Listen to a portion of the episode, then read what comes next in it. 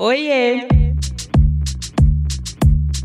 Eu sou Luanda Vieira, jornalista e atualmente também influenciadora digital. Depois de ser editora de moda e editora de beleza e bem-estar em duas grandes revistas femininas, diria que, no auge da minha carreira no mundo corporativo, eu resolvi mudar o rumo da minha trajetória e seguir sem freio, pelo menos por enquanto, na vida autônoma. E é por isso que eu tô aqui, pra falar com você sobre carreira na real, sem romantização, mas com conteúdo que pode tornar esse lado da nossa vida um pouco mais confortável. E hoje eu tô aqui pra falar do corre dela, Giovanna Heliodoro, historiadora, cofundadora do Transbaile e criadora de conteúdo no arroba Transpreta.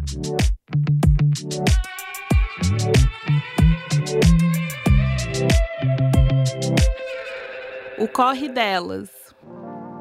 O Corre Delas é uma produção da Óbvias. Escute também Rádio Endorfina e Bom Dia Óbvias.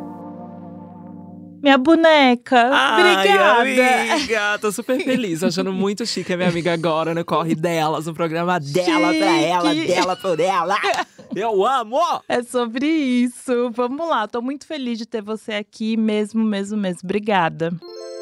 Gi, antes de qualquer coisa, assim, de onde vem esse seu interesse por história? Amiga do céu, que pergunta interessante, né? Porque, assim, às vezes as pessoas esquecem que eu sou historiadora, né? Mas eu não esqueço, não. Não, mas ai, pra quem te acompanha, não dá pra sim. esquecer. Porque o seu conteúdo uhum. traz muito lugar, disso, né? Sim. Então, pra mim, amiga, eu particularmente, meu interesse de, por, pela história, ele vem muito a partir da vivência e da história da minha família, assim, né? Eu lembro que, por muito tempo, eu adorava a ideia de ter o sobrenome Giovanna Araújo Heliodoro. E isso pra mim era ótimo. É. Até que pra mim eu fui começar a desvendar de qual a origem do meu sobrenome. E aí a eu descobri. Pesquisadora é, lá. Não, mas assim, nem toda bobinha mesmo, assim, hum. né? Tipo, querendo saber. Eu falei, poxa, Araújo. Nossa, muitos Araújos no Brasil, no mundo, sei lá, de onde veio isso? E eu descobri que se perdeu na história, assim, tipo, a descendência da minha família. Uhum. E eu lembro que tinham pessoas com quem eu convivia que sabiam o sobrenome da minha família, do meu tataravô que veio da Holanda, que Ai, veio de uma família, isso. que não sei o quê, que nós viemos, que nós fizemos e que não sei o quê. Aí as pessoas falavam, e a sua família? Aí Eu, ah, eu nasci,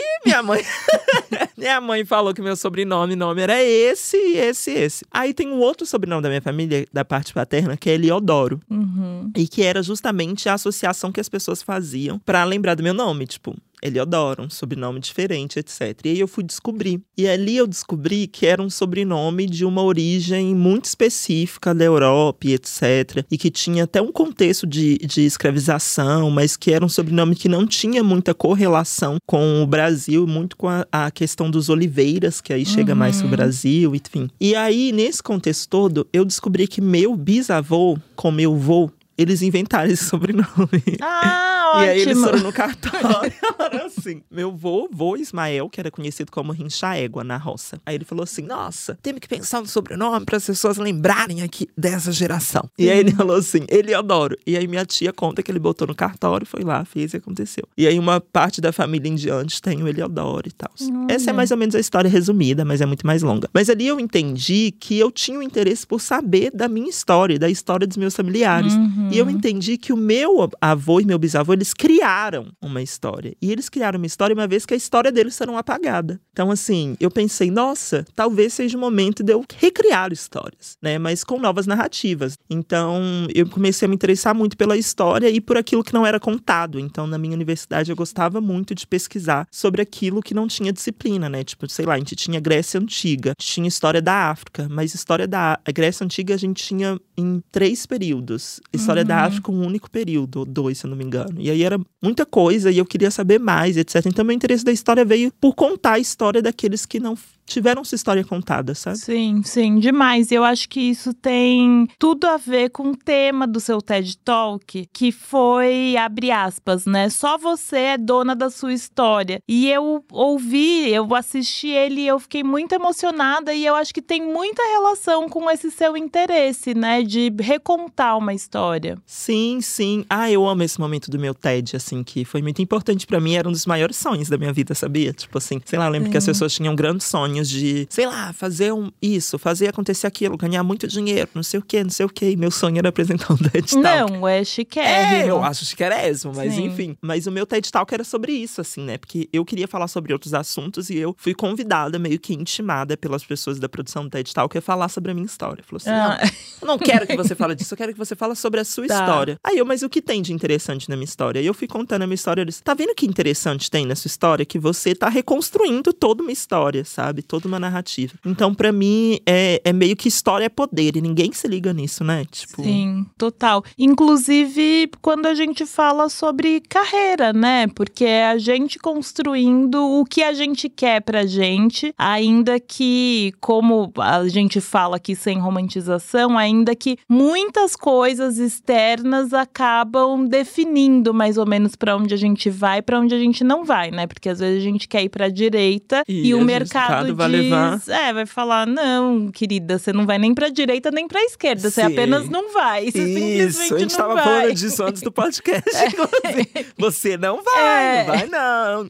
Exatamente, então é, acho que é muito interessante olhar por essa perspectiva de criar a nossa própria história, né? Sim. E eu queria saber do período que, quando você era professora, eu queria entender se você era realizada, como que era? Queria que você contasse um pouco desse momento. Traumático. Eu tava lembrando disso hoje com uma amiga, a Bielo, falando, eu fiz alguns Ai, concursos Bielo, públicos. Te amo, ah, eu fiz alguns concursos públicos. E aí que um deles era pra mim poder ser professora do estado, né, de Minas Gerais, que eu sou de B H, pra quem não sabe. E aí que eu fui convocada na lista de excedentes desse concurso há do, dois meses. E aí eu recebi esse e-mail, a gente tava no, no carro, eu e a Biela. E aí eu tô assim, olha amiga, já pensou? Se, se eu fosse essa professora até hoje, que eu estaria aí dando aula, que não sei o quê. Aí ela, nossa amiga, já pensou que você ia trabalhar de segunda a segunda, de noite de dia, pra ganhar, tipo, sei lá, dois, três mil reais, dando aula é pra mil, mais de mil crianças, adolescentes. Enfim, Sim. eu falo traumático, mas ao mesmo tempo é por um ponto em específico, porque hoje eu acredito que a educação não é valorizada no Brasil, isso é um fato. E, e é o mais importante Sim. que a gente tem. Né? Mas eu lembro que tinha uma fala que as pessoas traziam pra mim, quando eu tava me formando, que era muito importante, que falava assim, um professor, ele não é só um professor. Porque um professor é o pai do aluno que não tem um pai em casa. O professor é a mãe da aluna que não tem uma casa. Um professor é o cuidador de uma criança que tem T D A H. O professor, ele supre várias tarefas da sociedade que hum. muitas crianças e adolescentes e jovens em formação, até adultos também, não dão conta. Então, pra mim era muito difícil, porque quando eu me tornei e me entendi como educadora, eu tava num momento tão caótico que era um momento em que eu não me entendia. Então, eu transicionei dentro da universidade. Então, isso tá. pra mim já foi muito caótico. Então, eu passei por esse processo e eu tava lembrando como que assuntos hoje, que são tão comuns, eram um pouco difíceis naquele contexto. E aí, eu vou abrir aqui também, assim, eu tenho vinte e seis anos. Ou seja, eu sou uma pessoa nova, nova menina. jovem, etcétera. Mas, assim... Ela é cacura de vivências. é. E aí, dentre essas minhas vivências, o que aconteceu? Eu saí do ensino médio, muito nova, e fui direto pra universidade. Nessa minha entrada na universidade, eu lembro que eu tinha dezessete para dezoito anos, uhum. assim, né? Tipo, já tava lá na universidade. E aí, ali, não se tinha um debate sobre nome social, sobre uso de banheiro, hum. sobre o que é ser trans, o que é ser cis. Sim. Tipo assim, ninguém sabia ou debatia sobre isso. Isso em que ano, Gi? Isso era dois mil e quinze. Em dois mil e quatorze, dois mil e quinze. Tá. É, recente, assim, né? é, é recente, mas mesmo assim, se você Sim. para pra pensar, umas coisas que a gente tá discutindo hoje, é. era tipo assim, que absurdo, Imagina, que é exato, isso? nem passava é. pela hoje cabeça das pessoas. Hoje a gente tá discutindo, sei lá, linguagem neutra, pronome neutro, Sim, não total. binariedade. Isso naquele contexto era assim, Mona, nem sei o que, que é isso, entendeu? É, claro que já existiam sim, esses debates, mas não tinha um enfoque tão grande como tem hoje, né? Então é importante que como historiadora também eu não ser feia na história Sim. e falar que isso não existia, que nós existimos há muito tempo. Mas Mas a questão é que aquilo foi uma luta muito grande pra mim. Então eu criei muitos traumas dentro da universidade. E isso também, de alguma forma, brecou um dos meus maiores sonhos, que era ser uma professora de uma grande universidade, sabe? Ah. Tipo assim, meu sonho de carreira era esse, assim. Tipo, sei uhum. lá, ser uma professora que chega com aquele Sim. bolsão, aquele óculos e fala, e aí, vamos começar a aula! Sabe? Aquela Amo. que fuma nos intervalos. Eu seria essa professora. E aí, eu não consegui dar conta. Com um cafezinho e tudo. Isso, tá. exatamente. Com aquela voz, é, boa tarde. arte. E aí eu não, não dei conta de fazer isso porque a minha, rum, a minha vida foi tomando outros rumos, tudo bem. Mas por que que eu tô falando isso tudo? Porque quando que eu entendo isso, eu paro pra pensar que foi muito traumatizante pra mim ter que educar as pessoas a lidarem comigo, naquele contexto, sabe? E logo também foi traumatizante dentro da minha experiência como professora, porque aí entra nesse ponto de que como professora eu não era tão passável. Para quem não sabe o que é passável, eu tenho uma passabilidade social, que é um termo dentro da comunidade trans para se referir a pessoas que, abre-se aspas, passam desapercebido enquanto uma mulher cisgênera na sociedade. Naquele uhum. contexto, era visível para as pessoas, ou não era visível o que eu era. Se eu era um homem, se eu era uma mulher, se eu era trans, se eu era drag, se eu era... As pessoas não entendiam que ser era aquele. E imagina uma sala com trinta jovens à flor da Nossa, pele, gritando, esperneando. E uma professora de saia, unha pintada, toda estranha, ensinando pra eles história. Era muito caótico. E aí eu criei muitos traumas, porque muitos adolescentes me traumatizaram. E aí eu fui ter experiência no infanto juvenil, né? Ali no fim do, do ensino fundamental. Tá. E ali pra mim foi transformador. Porque ali eu lembro que vinham crianças e falavam assim, você é homem ou mulher, professora? Aí eu falava, sou mulher. Ah, tá bom, então vou te tratar assim. E aí ficavam assim, ai, que linda sua unha. Tipo assim, elas sim. tinham inocência e elas é, queriam entender e elas me respeitavam. A inocência da criança. E, sim, e as crianças lidavam comigo de uma forma assim, muito única. Então, uhum. eu acho que a minha experiência ela foi traumatizante, mas ao mesmo tempo também ela foi necessária para que hoje eu esteja educando no espaço virtual, no espaço social, para além das salas de aula, sabe? Sim, sim. E você falou, eu vou entrar nesse seu momento, né, de criadora de conteúdo, mas você falou sobre ter um grande sonho de ser uma professora universitária e tal. Aqui nesse podcast a gente fala muito sobre mudanças de rotas, né? Então eu queria entender em que momento você falou, putz, eu não vou chegar nesse sonho, porque eu não quero, né? Acho que você entendeu que não queria. E como foi isso pra você ter que lidar com isso? Não vou, não quero mais esse sonho. Às vezes é difícil pra gente se frustrar com a nossa própria história e dar conta é. de que a gente quer mudar os rumos, né? E pra mim foi muito difícil, assim, né? Entender pra mim que eu não queria mais seguir esse rumo. Mas isso pra mim foi mais difícil ainda, porque isso foi por consequência de um preconceito, uma fobia que eu vivia naquele momento, né? Uhum. Que era por consequência da transfobia, era por consequência consequência do racismo, que acabou me fazendo me desviar dessa rota, enquanto fez com que muitas pessoas, as quais compartilhavam do mesmo sonho que eu, dentro da mesma sala de aula e que se formaram junto comigo, continuassem ele. Sim. E aí eu fico pensando, é, poxa, o que que deu triste. errado comigo? E aí é. eu penso, porra, não deu nada, deu, foi muito bom. E aí... Brincando, mas assim... Não, mas é, é verdade. É, de toda forma, sim. Mas eu, por exemplo, interrompi o meu processo de pós e de mestrado, muito por consequência disso. Mas durante a universidade, eu entendi que eu tinha um ritmo diferente das pessoas com as quais eu estudava, assim. E um ritmo muito diferente, porque eu não queria falar de história através da linguagem acadêmica. Uhum. Eu não queria ensinar para as pessoas porque o Brasil não foi descoberto falando e lendo uma Barça imensa, um livro uhum. imenso. Eu queria falar falar sobre isso de uma forma parecida com uma cena que eu acho que quem aqui já viu. É, o Laranjinha Acerola chamava Cidade dos isso, Homens. Cidade de Deus. De Deus, é, é, Cidade de Deus. E aí que eles tinham uma cena que eles explicavam. E aí tinha um dono de uma boca que chegou e comprou tudo. E aí Pedro Álvares Cabral saiu fugido. E aí depois, é mais ou menos isso que eu queria fazer. Essa era sua ref, sua referência. Era, só que eu não podia fazer isso dentro da universidade. Sim. Então eu comecei a entender que eu precisava de criar novas narrativas para dar aula de história. E aí, para isso, eu precisava de mudar todo o material didático do que eu fazia, etcétera. E aí, eu comecei a me envolver muito com redes sociais, porque, uhum. em paralelo à universidade, eu lembro que meus estágios acabou nos últimos períodos e eu não conseguia mais fazer estágio, porque eu já estava quase me formando. E aí, eu consegui um freela como social media. Então, eu trabalhava cuidando de redes sociais de algumas pessoas e etcétera. E ali, eu falei, nossa, que legal descobrir isso e tal. E aí, mais pro fim da minha universidade, eu entendi que eu queria juntar a história com a comunicação. E aí, esse momento de virada de chave, que eu falo assim, eu vou desistir da universidade? E aí, eu pensei várias vezes.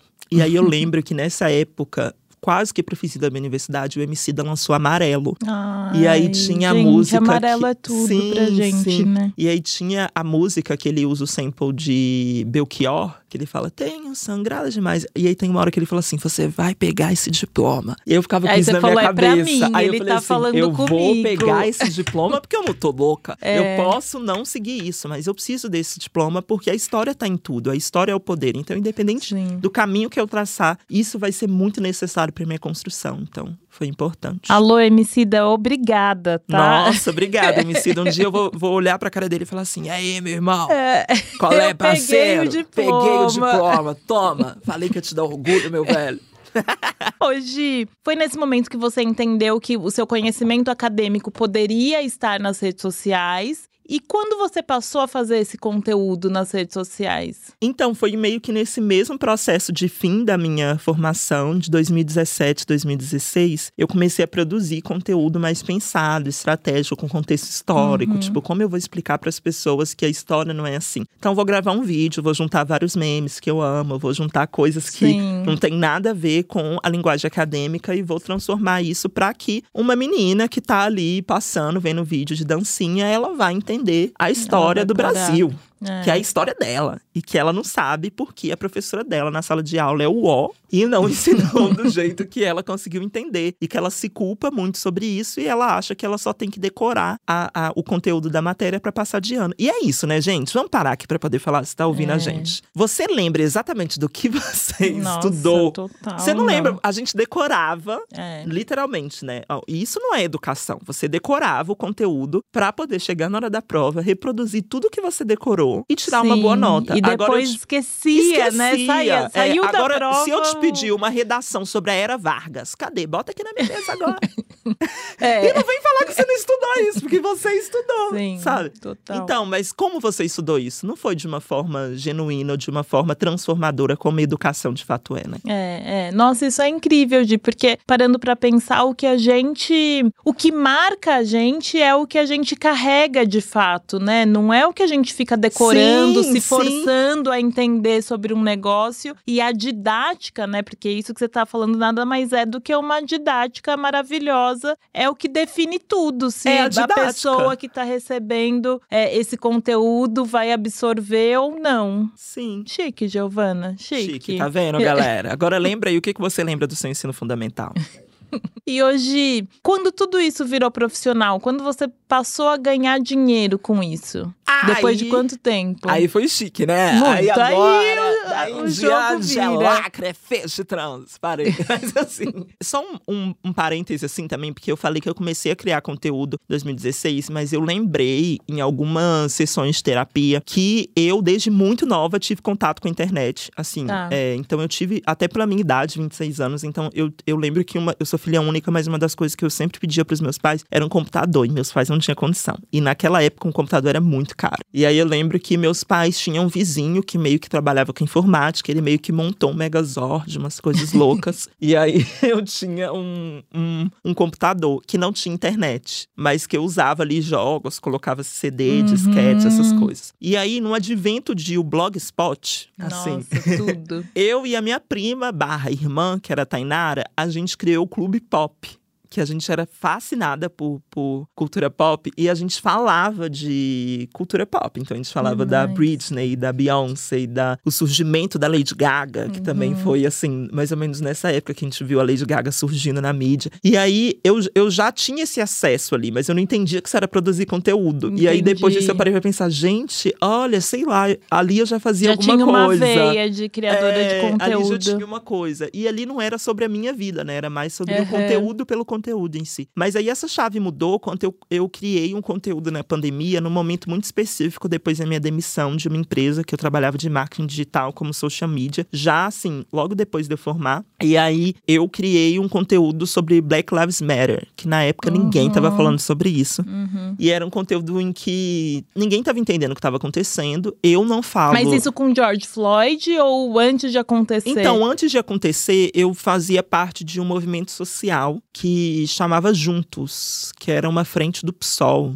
assim. Eu era muito militante zona. E aí que... Ativa. É, super. Hoje em dia, minha filha, militante cansada. E aí que eu lembro que eu tive a experiência de conhecer três... É, a gente teve um encontro no Rio de Janeiro de ativistas. E aí, nessa, nesse encontro, tinham dois ativistas estadunidenses que faziam parte da fundação do Black Lives Matter. Hum. Hum. E aí, ali, eu conheci o que, que era o Black Lives Matter, uhum. e etcétera. E eu acompanhava eles nas redes. E aí, muito antes dessa discussão começar, assim, Sim. fervescente no Brasil, porque já existia muito tempo Black Lives Matter e muita gente uhum. já sabia. Mas ninguém sabia do que estava acontecendo lá. E a mídia total é. falando da pandemia. Então, ninguém estava falando sobre isso. E aí, eu lembro que eu falei assim, porra, eu tenho que fazer um vídeo sobre isso. E aí, eu fiz um vídeo falando do porquê os brasileiros não se revoltam como os estadunidenses. Oh, e aí, eu Deus. trouxe vários momentos da história do Brasil, tipo, a revolta da chibata, a revolta da vacina. Vários momentos em que pessoas pretas foram revolucionárias para a abolição da escravatura, e não só por isso, mas para a conquista de direitos básicos. E aí, esse vídeo, eu lembro que eu postei, aí eu acordei, viralizou, e aí virou um caos, assim. E aí, ali, virou a chave. O que você pensou? Porque é isso, né? Quando viraliza um negócio, quando a gente não é Sim. criador de conteúdo ainda, você fala que você olha pro celular e fala, fala, o que, que, que, que tá acontecendo? acontecendo? É... é.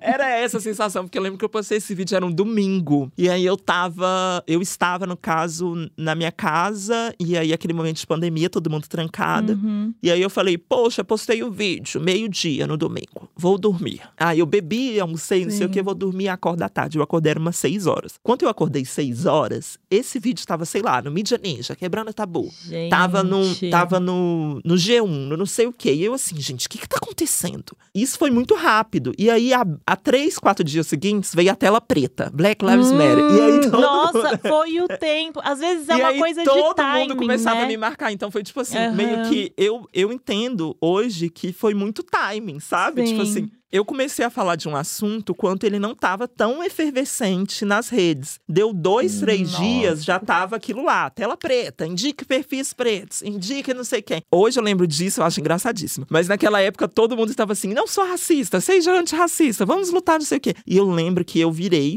pro Matheus e falei assim… Matheus é, é seu, ma- é um homem seu negro, noivo, meu né? noivo. E aí eu peguei e falei assim, pessoas... eu vou surfar nessa onda. eu é falei assim. isso.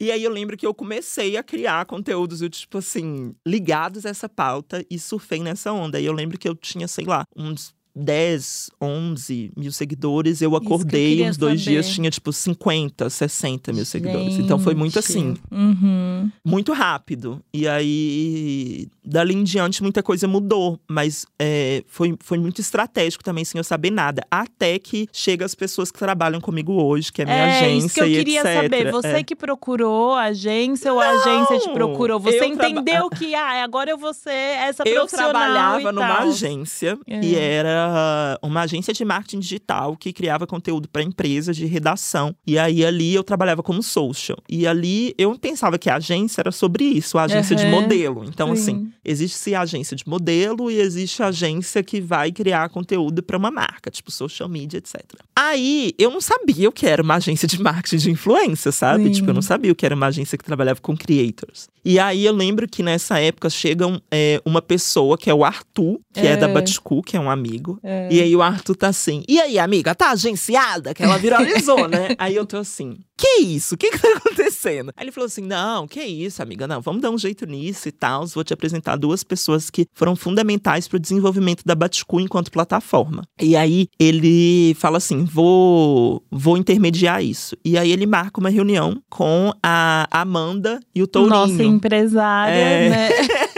E eu nem sabia quem era ele, sim, sabe? Tipo sim, assim, poucas tá, ideias. Vamos, aí eu tá assim, aham, tá bom, então vamos continuar. E aí eles falaram assim, e aí, topa entrar pra agência, pro casting? E eu, tá bom, me bota aí. E aí eu fiquei ali, e ali eu falei assim, tá, mas eu tô desempregada na pandemia. Eu preciso de um emprego. E aí eu participei de vários processos seletivos nessa mesma época, pra eu poder trabalhar. E aí eu comecei a trabalhar numa outra agência muito grande aqui em São Paulo. E aí eu ficava trabalhando nessa agência, e nos tempos vagos criava conteúdo. Tá. E aí depois que eu fui entender assim, nossa, dá pra me ganhar dinheiro só produzindo conteúdo. Sim, sim. Só não, né? Porque é muita coisa. Sim, sim, sim. Mas é porque eu, eu tinha uma jornada de oito horas diárias de trabalho. Uhum. E ainda e assim, ainda assim criava conteúdo. Oito horas conteúdo. não, porque eu trabalhava numa agência que era super problemática, pesada. Ah, e que me ligava vinte e quatro horas do meu dia. Né? Então assim, eu trabalhava vinte e quatro horas do meu dia. E ainda tinha que pensar em como ser criativa pra produzir um conteúdo na internet. Impossível, quase. Né? É, impossível. Impossível, mas você fazia um negócio rolar. Eu queria que você falasse um pouco sobre a importância das redes sociais quando a gente fala de acessos. Porque hum, eu tenho uma impressão, assim, que... Hum,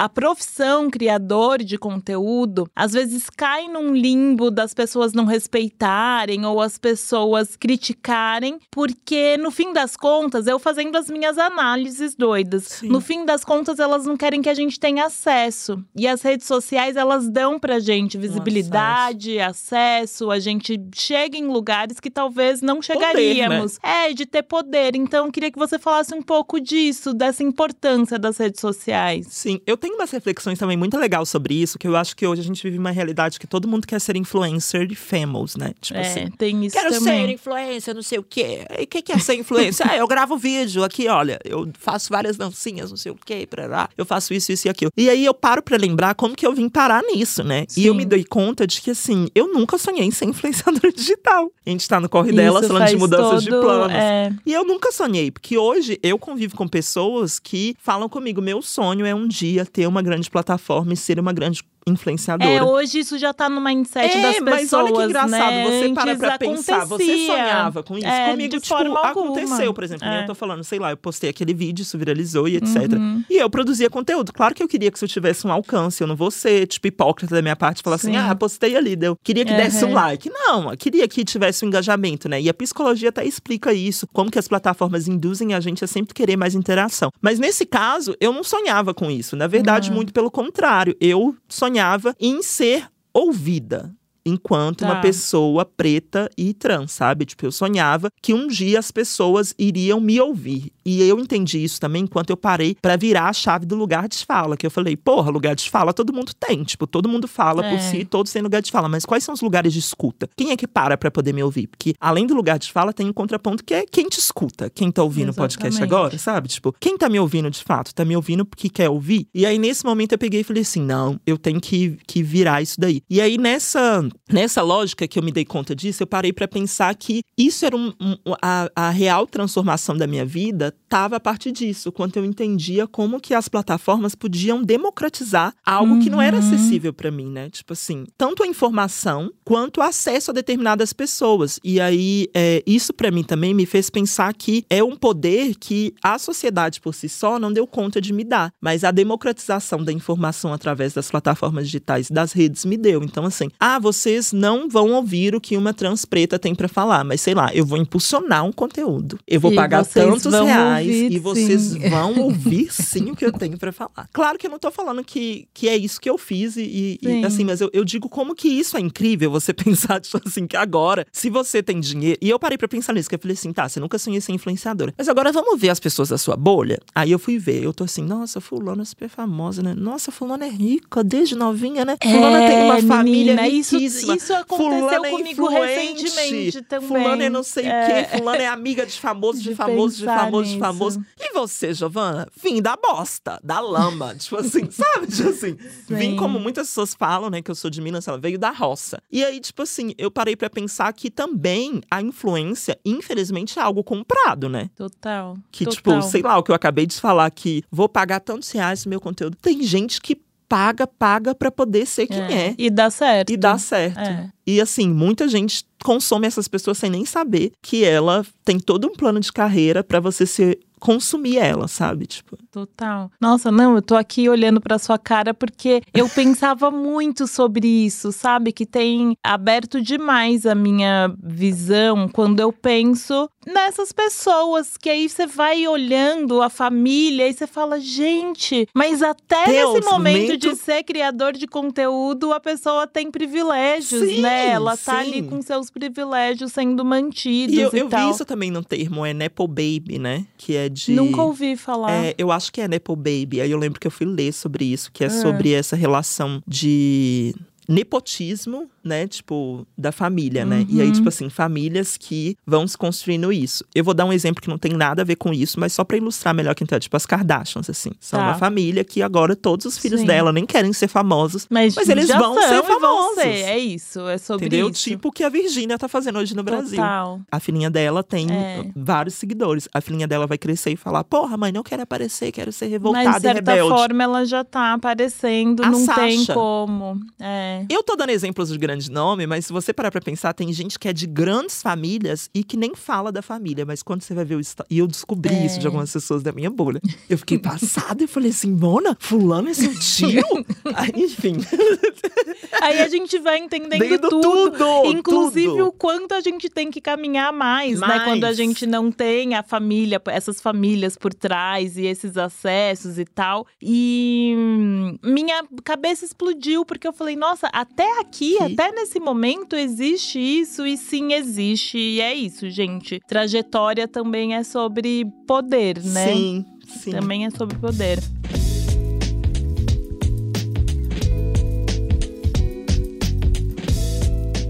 Ô Gi, você vê as redes sociais como um ambiente seguro para trabalhar? Para o seu trabalho, para o seu tipo de conteúdo, você acha que é um ambiente seguro? Não. Acho é. que não. É uma pergunta, assim, que pra mim é, é muito óbvia. Acho que não. Por mais que as plataformas hoje te dão poder de restringir algumas pessoas, bloquear e etcétera, você nunca estará ileso de sofrer as violências que já foram pré-determinadas no seu corpo, na sociedade. Então, eu sendo um corpo trans e um, um corpo preto, tipo, eu estou em vulnerabilidade, né? Na rua e no dia a dia. Mas talvez eu esteja mais vulnerável ainda dentro do ambiente virtual. Porque as pessoas acreditam que através das telas, elas têm uhum. poder. Assim como Total. a gente falou anteriormente. Então alguém acredita que vai ter um poder suficiente para poder falar que eu sou uma aberração, que eu não devia vir ao mundo e etcétera. E assim, haja terapia para poder lidar com essas coisas. Uhum. Mas também haja poder de ignorar isso. Que eu acho que também é, é algo que a gente vai fazendo. Mas eu descobri que às vezes é muito difícil esse ignorar e esse se respaldar, né? Porque assim, eu particularmente lembro que eu tenho uma amiga que... ela é belíssima, famosa, etcétera. E ela me falou assim, ai, ah, amiga, sabe quando eu tô triste, o que é que eu faço? Eu abro meu Instagram, tanto de gente falando que eu sou bonita, que me ama, ah. me adora, me venera. Aí eu falei assim, ah, que legal. Conte acho que mais eu vou fazer. sobre isso. Aí, assim,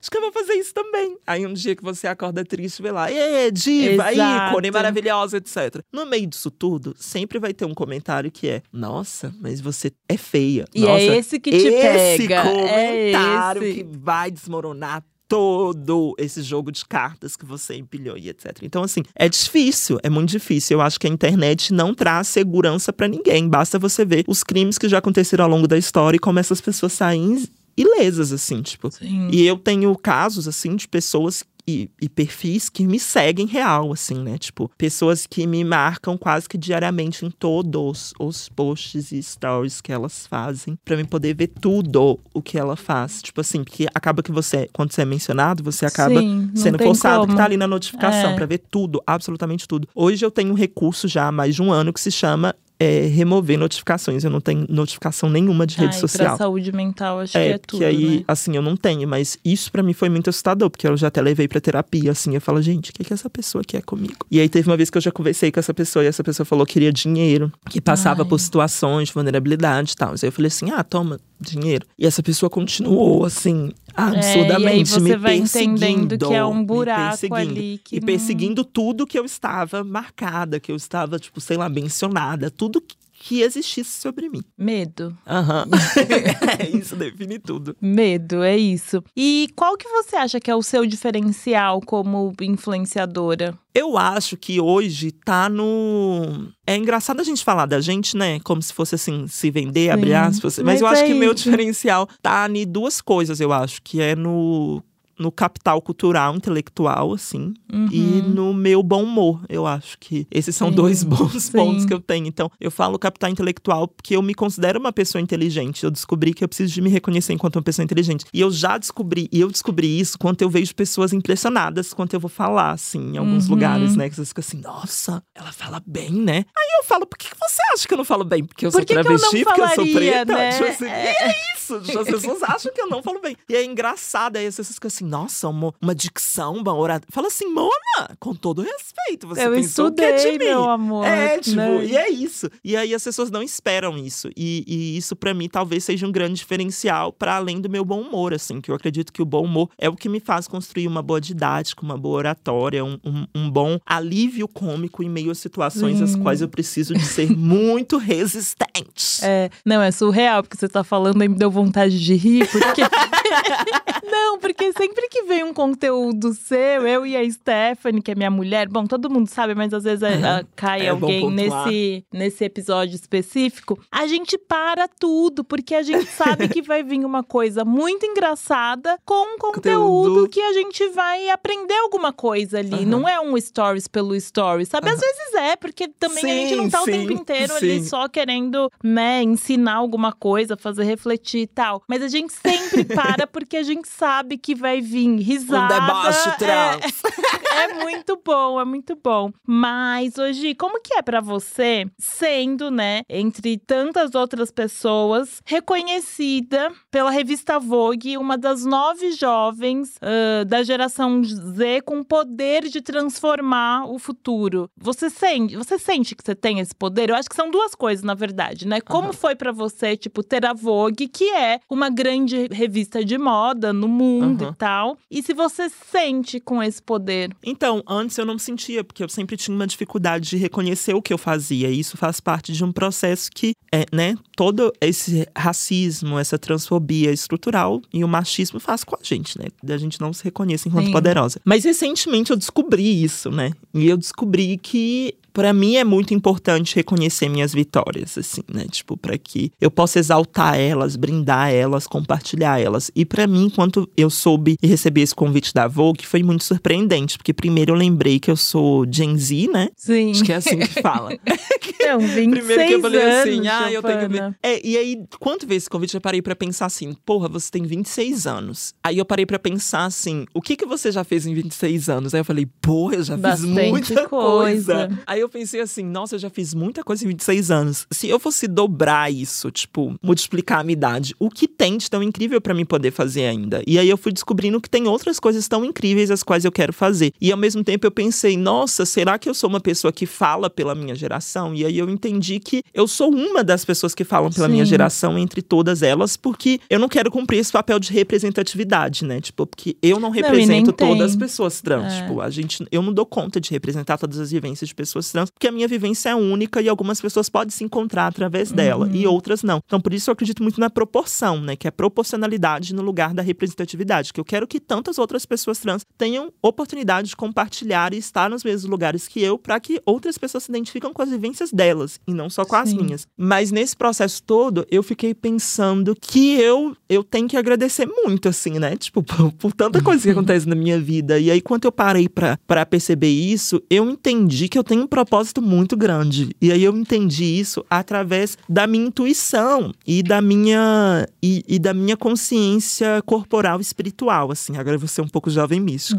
Vamos, vamos. Mas, assim, mas eu descobri, assim... E aí, você fala, tipo, você descobriu isso como? Ah, e talvez é, no terreiro onde eu vou, na minha mãe de santo, na cartomante, na bruxa massa que eu consulto. Em todos os lugares que eu vou, assim, procurar um pouquinho de, de espiritualidade, de fé. Sim. Eu descobri coisas incríveis sobre mim que talvez eu nunca tinha pensado. Então, pra mim, é muito bom poder me reconhecer enquanto um ser potente. E eu falo isso não num lugar egocêntrico, mas eu falo isso num lugar de essência mesmo. Eu acredito que todos nós somos seres potentes através através da nossa essência. Encontrar ela talvez seja mais difícil, mas quando você uhum. encontra e descobre seu verdadeiro poder, você vai entender, meu amor, que ninguém vai te tirar de onde você tá. É, entendeu? É. E aí é mais ou menos isso que eu tô tentando trabalhar, assim. Eu acho muito interessante você falar sobre propósito dessa forma, porque a gente também vive numa sociedade que diz o tempo inteiro que a gente precisa ter um propósito, né? E aí você fica, e agora? Qual é o meu propósito? Eu não sei qual é. Às vezes a gente não sabe, não sabe mesmo. Não sabe o que você e tá quer. Tudo certo, eu não sei. Exatamente. E as coisas vão acontecendo, né? Pelo menos pra mim, a partir do momento que eu parei de me cobrar ser uma coisa,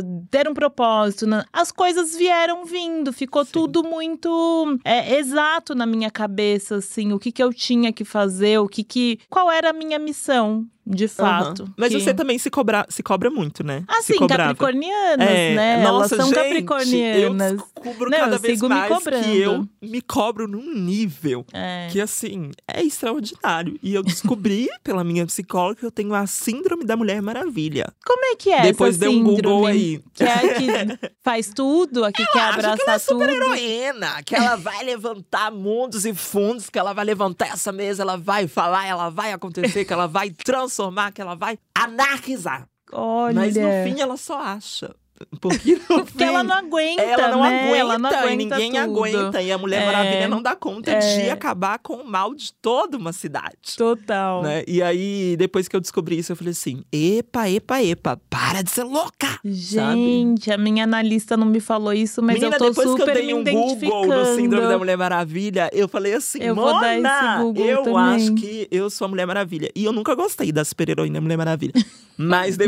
Ai, já mas depois eu nome, criei né? esse, esse, essa simbologia pelo próprio nome, né? Mulher Maravilha. Sim. E às vezes a gente acha que a gente é muito poderosa. Total. E assim, não que você que tá ouvindo aí não seja poderosa. Mas lembre-se também que você não é. Porque você não, não tem superpoderes, você é humana. É. Tipo… Sabe? É isso, é isso. Hoje, quando esse episódio for ao ar, é, vai ter acabado de acontecer a primeira edição do Transbaile, né? Que foi idealizado por você e pela Bielo. E eu queria que você me contasse como surgiu essa ideia, qual que é a importância da gente ter um Transbaile. Então, eu acho que tem algumas perguntas que talvez possam responder a sua pergunta, sobretudo para quem tá ouvindo. E uma delas é, quantas pessoas trans você já viu, né, executando algo com tamanha excelência, mas não sendo valorizada de tal forma, né? Então, assim, esse questionamento faz você repensar também quantas pessoas trans fazem parte da sua vida. E aí, isso é um outro questionamento que muita gente que tá ouvindo talvez nunca tenha nem parado pra refletir, que nunca abraçou uma pessoa trans. Tipo assim, onde você está, é. que essas pessoas nunca fizeram parte da sua vida. E aí, muita gente fala, ah, porque vivem numa bolha. Talvez quem viva numa bolha seja você, não nós. Porque nós estamos trabalhando com grande excelência em vários setores da sociedade, mas não somos reconhecidas. E aí, essa ideia do Transbaile, ela surge a partir de um, um, uma percepção que a gente teve de que falta-se valorização para o nosso trabalho. Sabe? Tipo, tem uma indústria muito grande hoje que nos pauta em momentos únicos e específicos. Tipo, quanto que é pra falar de orgulho, vamos lembrar das pessoas trans. Quanto que é pra é. falar de violência, vamos se lembrar das pessoas trans. E quanto que é pra celebrar? Nada. Nada. E aí eu parei pra pensar nisso, que eu parei pra pensar assim, Giovanna, vamos ver lá. Quanto você trabalha, vamos pegar sua planilha lá e etcétera. E eu tô assim, Sim. ai, que legal, fiz uma publi aqui pra uma marca que tá trazendo a diversidade, legal. Ai, fiz uma publi aqui pra uma marca que tá falando de cabelo e liberdade, legal. Ai, fiz uma publi aqui, eu tô assim, mas você já fez uma publi de, de Dia das Mães? Você já fez uma publi hum. de ovo de Páscoa? Exato, já fez uma, uma coisa publi de, X, né? de, de, tipo, escova de, de dente. Escova de dente.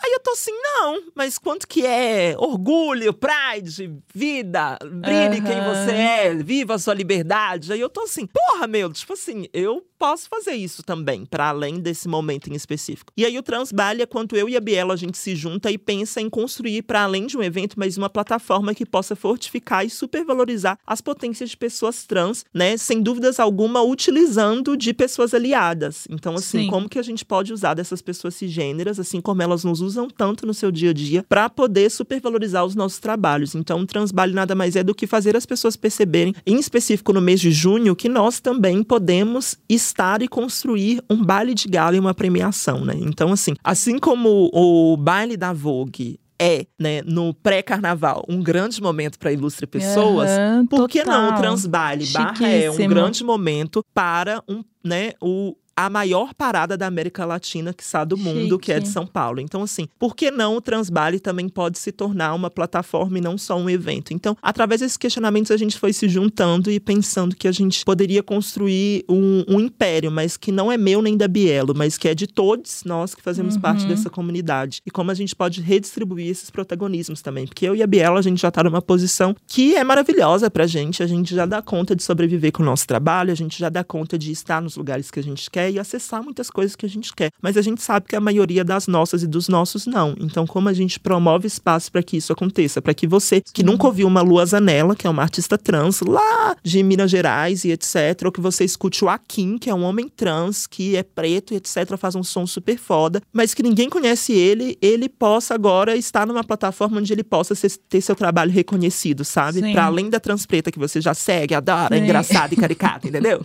É isso. Ai, Giovanna, essa minha boneca não dá, não dá. Gi, o que que você acha que ainda falta realizar? Então, o que que falta eu realizar ainda? Ai, sabe que eu tava parando pra poder pensar que meu sonho um dia é fazer uma capa de revista, assim, sabe? Que eu, eu, já, é, eu não fiz uma capa de revista, mas assim, eu, eu fui modesta agora, porque a primeira coisa que veio na minha cabeça, assim, eu lembro que foi muito marcante pra mim, quando que eu saí na Vogue, etcétera. E uhum. eu fiquei pensando, nossa, que interessante. Mas enfim, isso não é pra mim o que falta realizar, mas também, Sim. mas eu acredito que falta realizar pra mim é poder me tornar e ser reconhecida enquanto uma grande comunicadora. Eu acho que talvez esse seja um dos meus dos meus maiores sonhos e desejos, assim, né? Tipo, e aí você fala isso como? Tipo, sei lá, você sendo apresentadora de alguma coisa? Não, eu falo isso quanto que as pessoas possam reconhecer-se através de mim, assim, né? Tipo, se reconhecer Sim. através do que eu falo, sem ser necessariamente trans, sem ser necessariamente preta, sem ser necessariamente é, mineira, como eu sou, sem ser necessariamente... Uhum, sem esses recortes, é, sem né? recortes identitários. Eu quero que as pessoas simplesmente me vejam fazendo nada e pensem, nossa, ela também pode fazer nada, né? Uhum. E aí eu lembro que isso também era engraçado, que eu lembro que eu vi, é,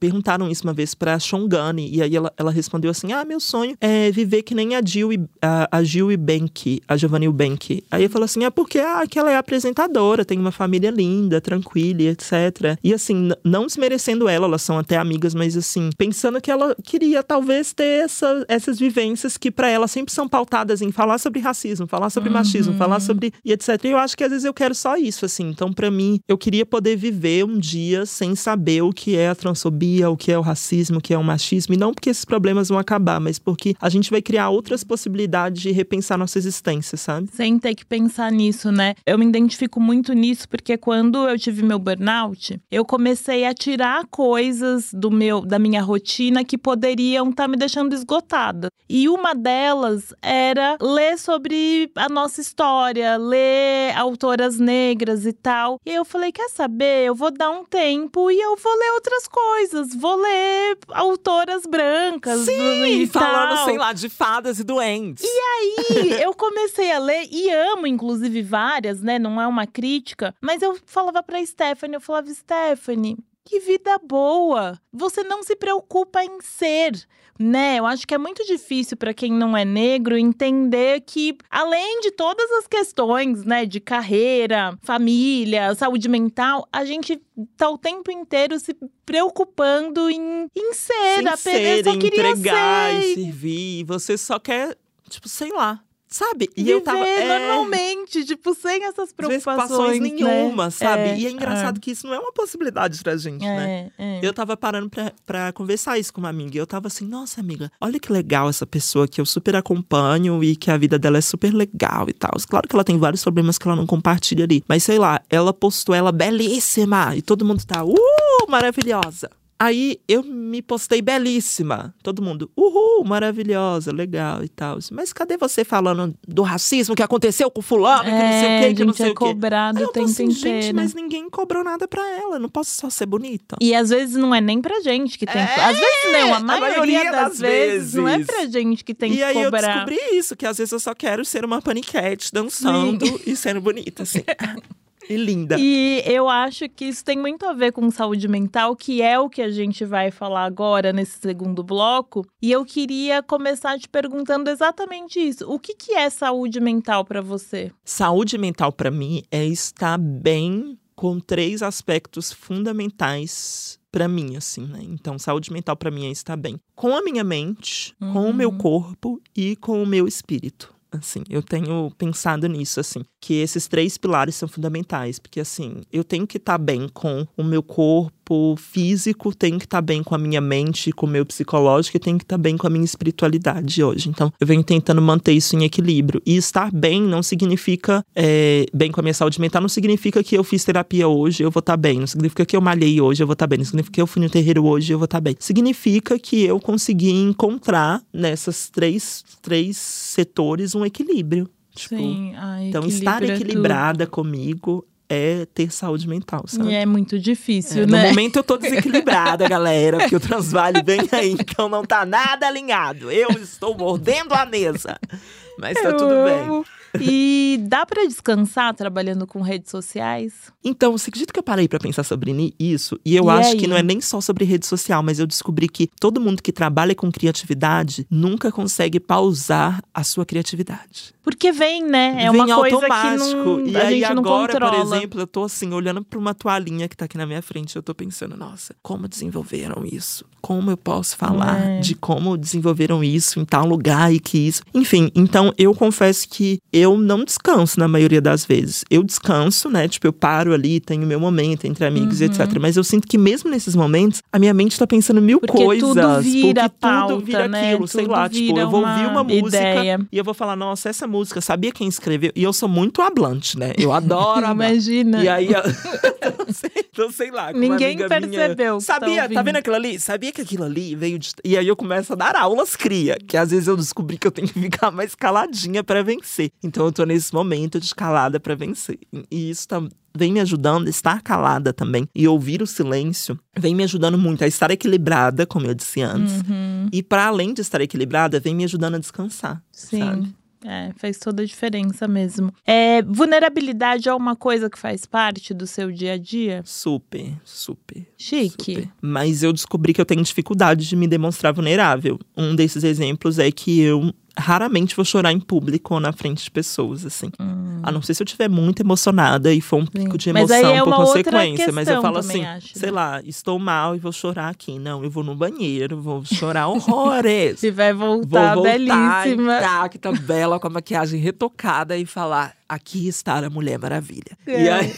E aí eu venho percebendo que a minha vulnerabilidade, ela tá muito no setor privado da minha vida. E que é necessário abrir ela, né, de alguma forma, uhum. para as pessoas perceberem que eu também vou errar. Eu também vou falar merda. Eu também vou ser preconceituosa, porque eu estou predisposta a reproduzir essas coisas. Eu Sim. também vou me mostrar incapaz muitas vezes. E que, não que tá tudo bem eu ser tudo isso, mas que de toda forma é humano eu vivenciar essas coisas. E me humanizar enquanto um corpo trans é entender que eu também estou predisposta a cumprir com todas essas coisas, né? Sim. E, Gi, uma última pergunta que eu acho fundamental também. Você se sente responsável pelas pessoas que te acompanham nas redes sociais? Sim, menina, demais, né? demais da conta. E assim, eu costumo chamar de amadas as minhas seguidoras, as minhas seguimores. São as Barbies. Porque, amiga, eu, eu percebi que eu tenho uma relação muito forte com a minha comunidade. Eu descobri uhum. isso quando eu comecei a conversar com a minha comunidade. Sim. Porque eu antes era essa influenciadora que tinha ali um, um engajamento, um, uma interação. Postava Mas saía correndo. É, agora eu converso, tem seguidores meus que, assim, pelo menos todo dia eu vou conversar com eles, assim, tipo, ou, ou quase sempre vou conversar. E aí, às vezes, eles ficam assim, quem é que tá respondendo? É você? É sua equipe? Eu não sei o quê.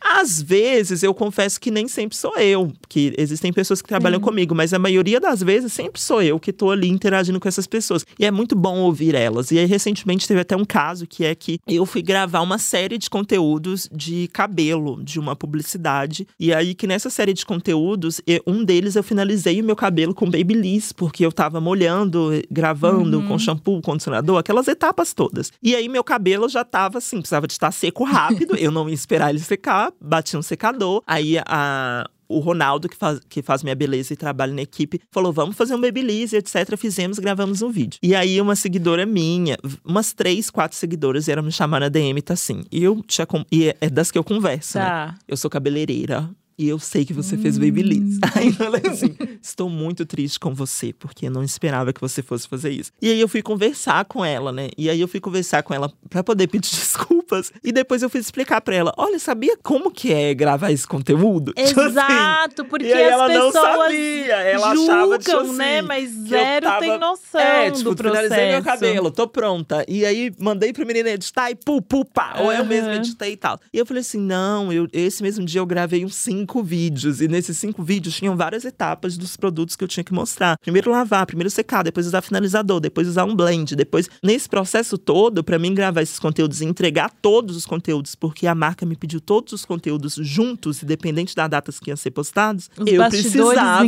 de sabe, trocar né? de roupa, colocar roupa, mudar maquiagem, mudar brinco e fingir que uhum. eu gravei tudo em vários dias. Não fingir, né, porque não era é, sobre mas fingir separar mas separar um, esse conteúdo. conteúdo um do outro. E aí ela, nossa, não, faz total total sentido. Realmente, haja cabelo, né? Eu, pois é, mulher! Mas eu achei ótimo ela ter conversado comigo. Porque quando ela conversou comigo, eu falei assim, gente, eu realmente tenho uma comunidade. Que as pessoas conversam comigo e vêm aqui. E eu entendi isso também quando eu comecei a fazer uma coisa. Que é, eu consumo memes loucamente, Luanda. É, é, eu Tudo sei. Tudo é pra mim. Se eu, eu tô vendo uma coisa aqui, vai vir um meme na minha cabeça que me lembra aquilo ali. Tipo, sei lá, rosa. Sim. Vai vir um meme. Não, você é muito boa é, disso. Mas é porque me vem na cabeça. E aí eu tenho memes salvos e tal. Só que eu nunca compartilhava isso, só nos stories. Eu lembro que sempre meus stories eram várias coisas ali do meu dia a dia, no meio meme, do nada. Uhum. Que eu tava vendo e postava. Aí eu falei assim, nossa, conversando com o meu público, meu público começava a compartilhar muito aqueles memes nos stories pras pessoas. E falava assim, posta no feed pra me compartilhar. Uhum. Aí eu falei assim, ah, que legal, vou postar também no, no feed. E aí eu descobri que é uma coisa que, assim, meu público gosta muito de consumir, assim como eu. Então vou compartilhar também. Apesar de ter aquele público que fala, chega de memes agora, me dá aula de história. Enfim, mas amo, é isso. Amo, equilíbrio. É, é tudo o equilíbrio que a gente falou. É a famosa saúde mental, o equilíbrio. Sim, total. E Gi, pra finalizar, vamos fazer um bate-bola. Tá. É a parte mais difícil, tá? Ai. Porque era pra ser rápido, mas vamos tá. ver. Vamos, vamos ver, ver você. Se eu vou ser espontânea é. mesmo. Sua família entende o que você faz? Sim, e ama. O que é liberdade pra você? Eu. Chique, nossa, ninguém nunca respondeu isso. Arrasou. Um livro que fez muita diferença na sua trajetória profissional. As Aventuras de Pi. Gente, a Giovanna tá muito boa, tá? Uma palavra que define o seu conteúdo nas redes sociais. Espontaneidade, eu acho. E pra finalizar, qual atriz interpretaria, te interpretaria num filme sobre a sua carreira? Chique, né? Eu acho que ela teria que ser trans pra não ser trans fake. Aí agora... Aí agora eu vou pensar, vamos lá.